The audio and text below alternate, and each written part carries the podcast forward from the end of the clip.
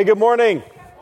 And welcome to Bless You. Some of you have been to med school where you learned how to be a physician. Some of you have been to law school where you learned how to be an attorney. Some of you have been to an institute of technology and you learned how to become a person who could design computer equipment or program. But for the next few weeks, for five weeks, you're in Bless You.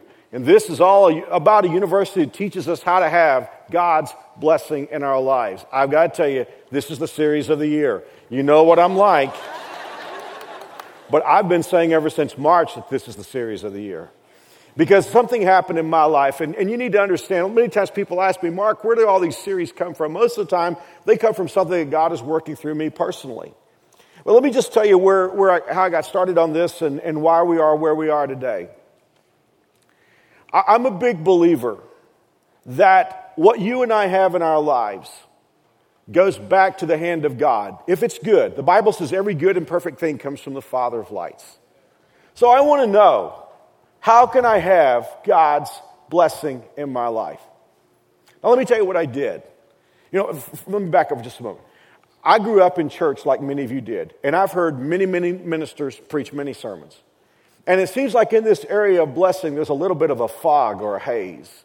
Uh, for instance, how many of us have turned on the television late at night and there are some televangelist there saying that if you would send him $1,000, all your problems are over?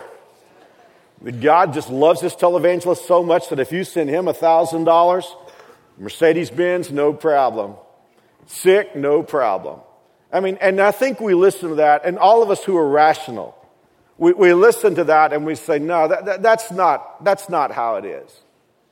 Others of us come from a, a different kind of tradition that's very conservative. And I don't mean conservative in a good way, I mean conservative in a legalistic kind of way. And the concept in, in this kind of preaching that I've heard is look, you're really fortunate that God saved you in the first place. So just shut up and sit in the corner and accept whatever you get. My issue with that is I read the Bible. And what I discover in the Bible is that there are people whom God enhanced supernaturally.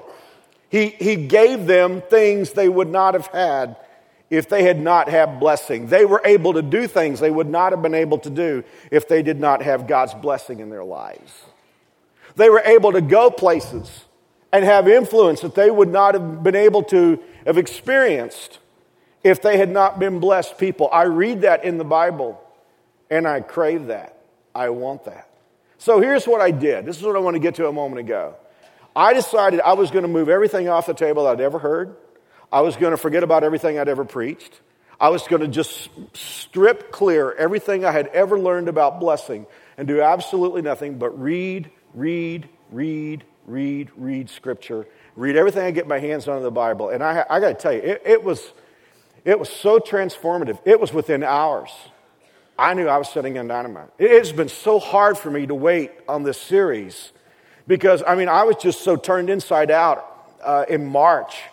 Um, in fact, I, I, did a conference in, in, in Wisconsin in July, and I told those poor people, look, I got to preach this sermon.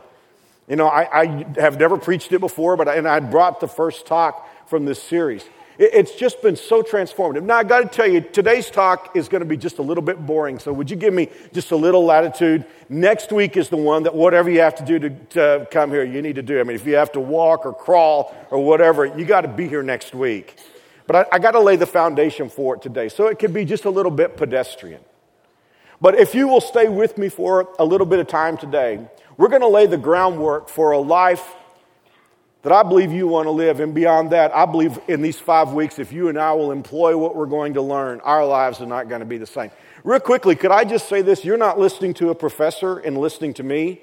You're not even listening to a grad assistant. I'm just another student. The professor here is going to be the Holy Spirit. The curriculum is the Word of God. And, and that's what really makes what we're going to experience for five weeks so transformative.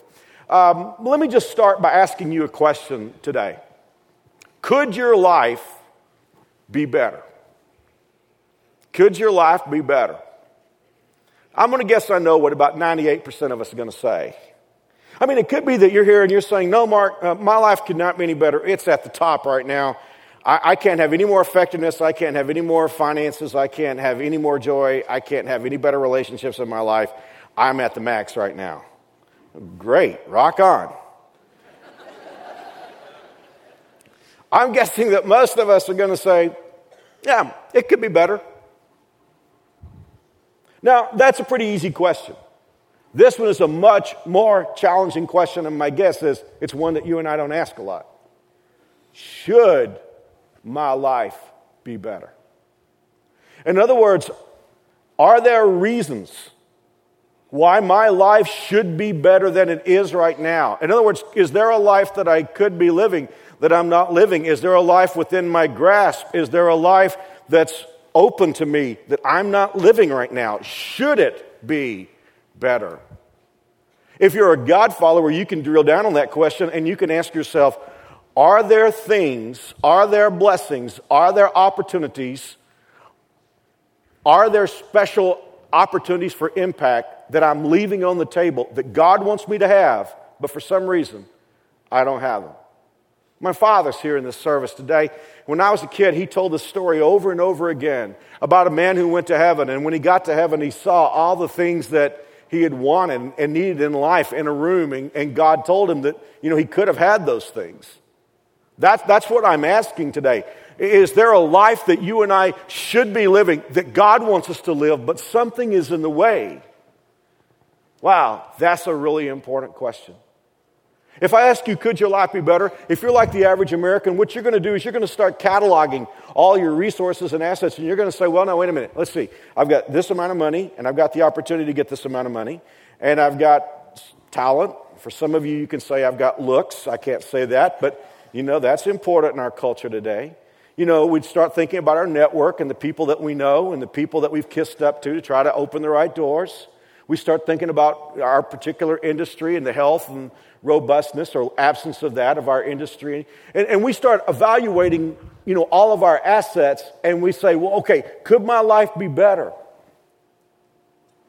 Probably, if you're really the average American, the first thing that's going to be on your list there is money. Because for some reason, we have in our minds that money is it's the quick, it's the, it's the quick path to life being better. I was going to even buy a lottery ticket just to bring it up on stage, but I couldn't bring myself to do it. For a lot of reasons. For one thing, I always get frustrated when I'm at QuikTrip and somebody in front of me is buying lottery tickets because I am always in a hurry. You know, I, I, I promise you, I, am I'm, I'm in the biggest hurry. And people in front of me are like saying, okay, and they're like thinking to themselves, you know, what their chances are. And so I've said so many bad things under my breath about people who bought lottery tickets. I just couldn't bring myself to buy. Secondly, I thought, what would you think if you saw your pastor buying a lottery ticket? but that isn't the one that got me. I thought, you know what? I'd probably win.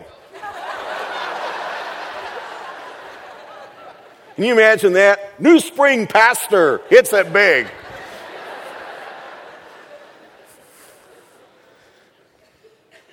And then there's the Publishers Clearinghouse. You see the commercials on television, you know, where they come with the balloons and stuff, and people are just going ape because they won the, whatever the prize that they offer.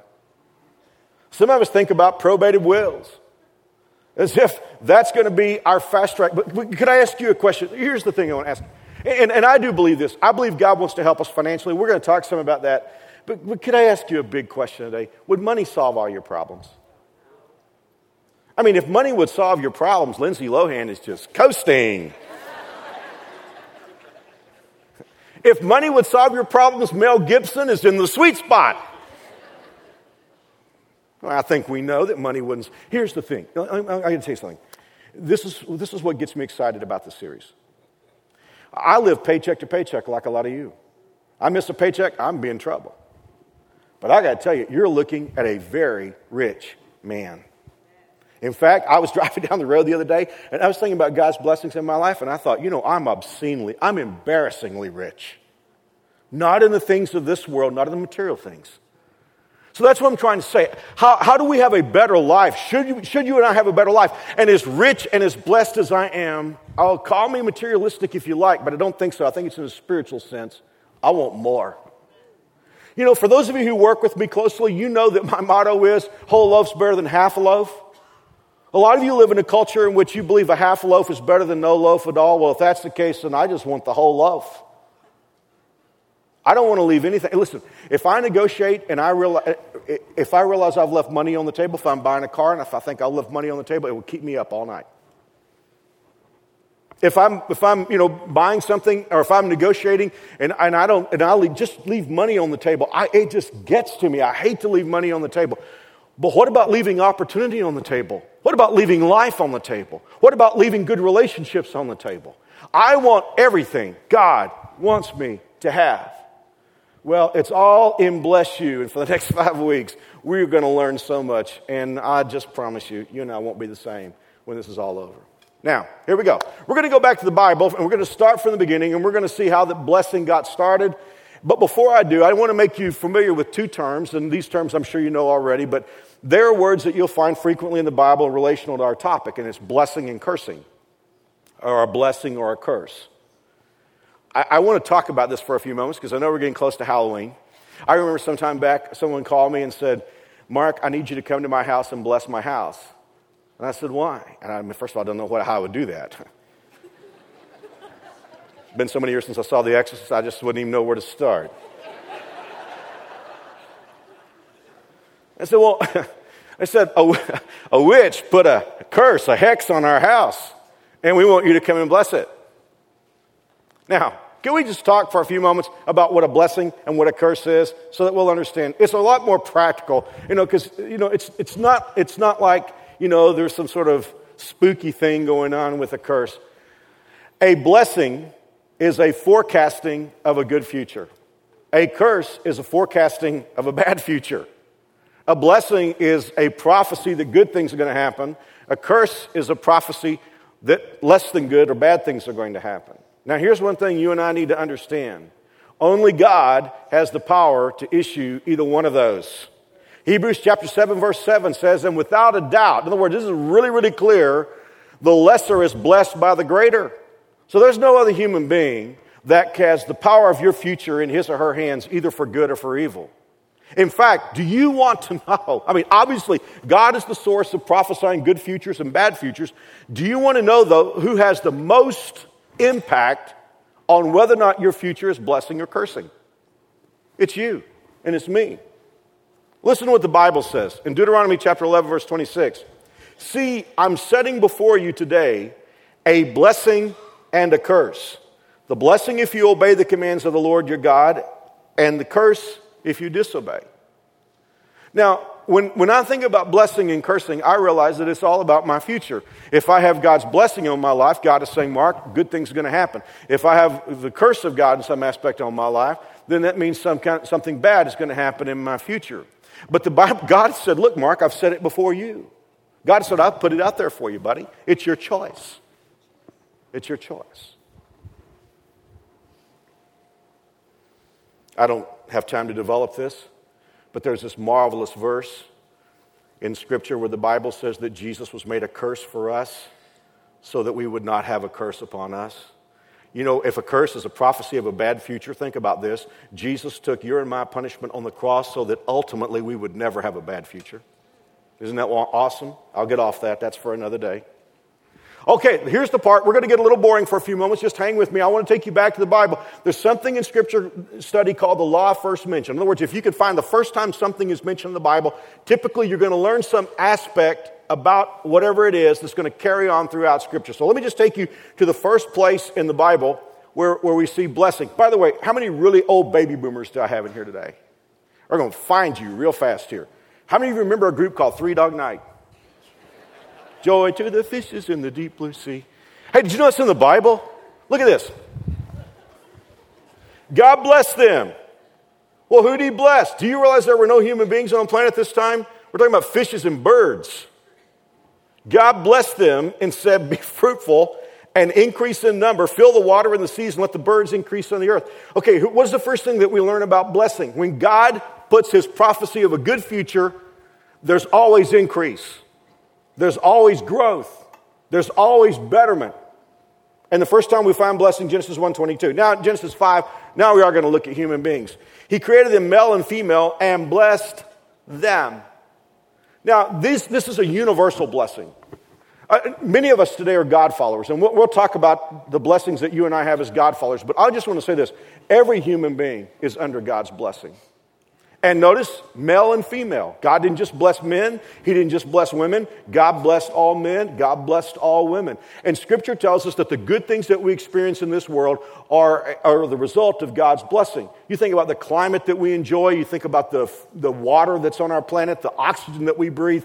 All those things are God's blessing upon us. And by the way, I'll get on my soapbox and I promise I'll get right back off. But I think it is the ultimate flipping, of, flipping off of God to take His blessings and turn around and say it all happened by accident. We'll save that for another day, too. Now, in Genesis chapter 9, we keep going with this universal blessing because between Genesis 5 and Genesis 9, a lot of time passes, but human beings get more and more wicked, and finally God sends the flood as a judgment upon them. And now God is starting over with Noah and his family. And I want to read to you, uh, this is Genesis 9, verse 9. Then God blessed Noah and his sons, saying to them, Be fruitful and increase in number and fill the earth. The fear and dread of you will fall upon all the beasts of the earth and all the birds of the air, upon every creature that moves along the ground, upon all the fish of the sea. They are given into your hands. Everything that lives and moves will be food for you. Just as I gave you the green plants, I now give you everything. This is God's universal blessing upon the human race. And God was saying to Noah and his descendants, You're starting over again. I'm blessing you. I'm giving you everything. Pretty much as we look at these verses up until this point, God's blessings have been universal. God's blessings have been on all fish, on all birds, on all human beings. And in Genesis chapter 12, it gets really interesting because God is going to kick it up a level and He's going to bless one person. In other words, this time it's not going to be a universal blessing. This time, God is going to bless one person in a way that He's not blessing anybody else. What do we learn from that? Well, the guy's name is Abram or Abraham. Genesis 12, verse 1 Then the Lord had said to Abram, Leave your country, your people, and your father's household, and go to the land I will show you. I will make you into a great nation, and I will bless you. I will make your name great, and you will be a blessing. I will bless those who bless you, and whoever curses you, I will curse, and all the people on the earth will be blessed through you. Now, all of a sudden, we have, some, we have a really interesting development. Because as I said, unlike God's universal blessings on all men and all women, God is selecting one guy and said, Hey, I see something in you I really, really like. And if you will do something, I'm going to really ramp up the prophecy of a good future. And God said, So much will I ramp it up that if somebody tries to enhance your future, I will enhance their future. And if someone tries to destroy your future, God is saying, I will destroy their future. Powerful stuff, especially considering the New Testament tells us that as followers of Christ, and people of faith, we're blessed with Abraham. But what I find interesting about this particular teaching on blessing is that God now tells somebody, I will bless you, but you have to leave the comfortable and you have to leave the soul numbing. I honestly believe that that is one of the first things that God wants you and me to learn about blessing. Because, see, you and I tend to hold on to the comfortable because we see it as the source of our good future. One of the things that God will want to do if you're ever going to experience great blessing in your life is that God will want you to turn loose of what is comfortable so that you will, instead of trusting your assets, trust Him. And what God wants to teach us is look, if, if we are willing, when He asks us to turn loose of the comfortable, if we're willing to do that, then God will turn around and blow our minds with what He can do in regard to our future. Powerful lesson. Now, even with Abram, God is going to want to take him to a new place. Now, I, I, think this is, this is one of the things I was trying to communicate at the beginning of this message. I know some from my life about what I'm, what I'm teaching, but I want to learn so much more. I have a lot of God's blessing in my life, but I want more of God's blessing. So now, after Abram has been blessed by God, he has left his familiar confines. He has followed God now for decades. But Abram's missing something. God had told Abram that he would make him the father of many nations. It was kind of hard to be the father of many nations if you don't have one kid. And beyond that, Abraham is 90. Now, let me just say people were living a little bit longer. If you scale it back toward modern times, that would be like he's about 60. And most of us who are getting close to 60 or a little past 60, we, we're not thinking about having another kid. We're saying, thank God that season in my life is over. now it's grandkids. But I mean, here's Abram and Sarah, and they're just like thinking, you know, it's like the theme to, to, Jeopardy going on all the time, and they're waiting to have this kid, and they can't have this kid. And finally, God says, okay, the time has come. So when Abraham is almost 100 and Sarah's 90, they have this kid, Isaac. And you can imagine he is their, he is their everything. He's their only kid. He's the joy of their lives. He is the fulfillment of God's promise. But one day God comes along and says to Abraham, I want you to. Uh, Take your son Isaac and offer him as a sacrifice. And God has never asked that of anyone else and didn't ask it really of Abraham. That would have freaked me out. If I'm Abraham, I'm saying, I don't think so. I'm clear, I just got the wrong channel here. But he did, and, and, and, give, him, give him kudos. Abraham said, All right, I'll, I'll just follow you on this thing. I don't know where you're going with it, but I'm going to follow you in this thing. And so basically, you remember the story if you've read the Bible very much.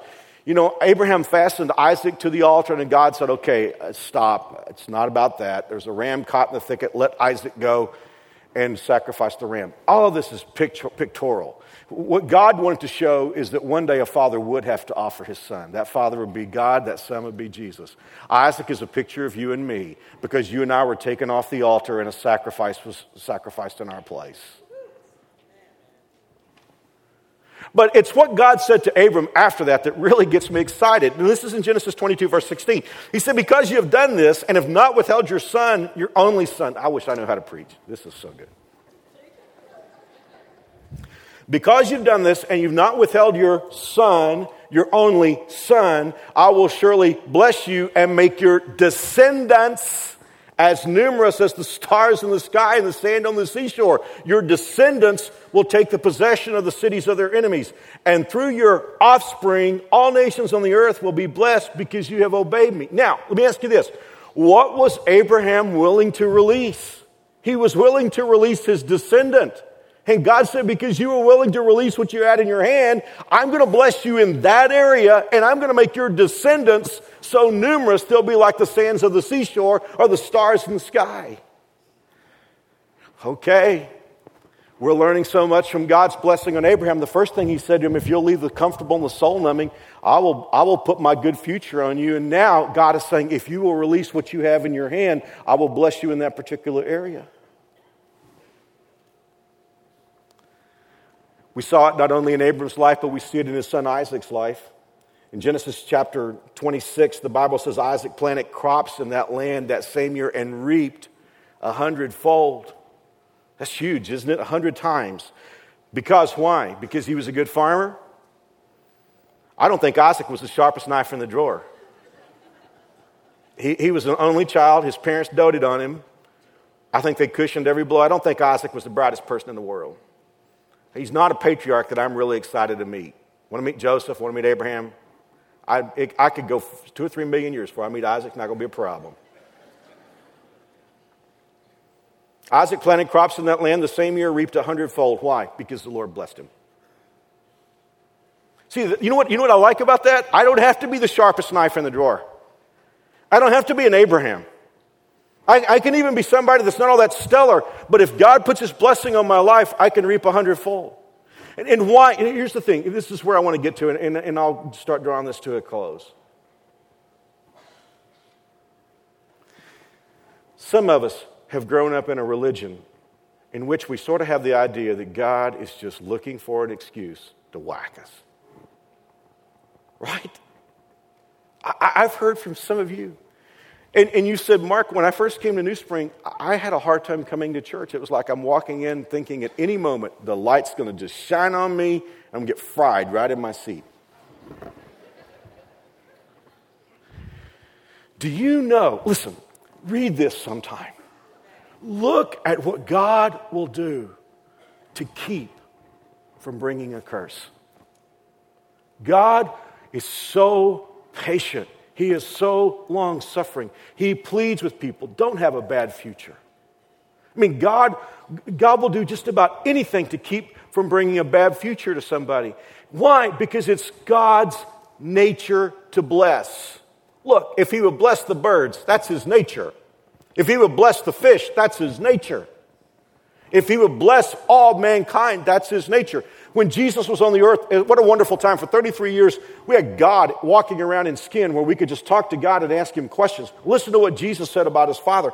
He talked to dads here. He said, If you then know, who are evil know how to give good gifts to your children, how much more will your Father in heaven give good gifts to those who ask Him? In other words, Jesus is saying He is a good gift giver. What does Hebrews chapter 11 say? That without faith, it's impossible to please God because those who come to God must believe, number one, that He exists and that He is a rewarder. It's His personality to bless. I got to bring this to a close. Somebody would say, Well, Mark, what would it be like if my life were blessed? Really blessed. Well, my first inclination is to tell you to come back for the next five weeks. let, me give you this, let me give you this to tide you over, okay?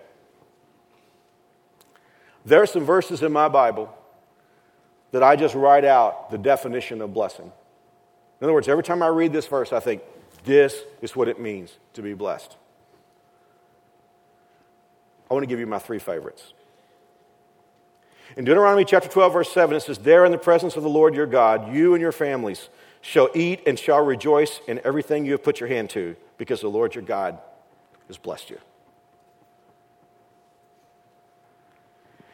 You know why I like that verse? I mean, first of all, I love my family, and I love what I do. Guys, I got to tell you, I have the greatest job in the world. My job I mean, I appreciate you paying me, but I mean, it's narcotic. I get to watch people's lives change in real time. I'm the most blessed human being you ever saw in your life.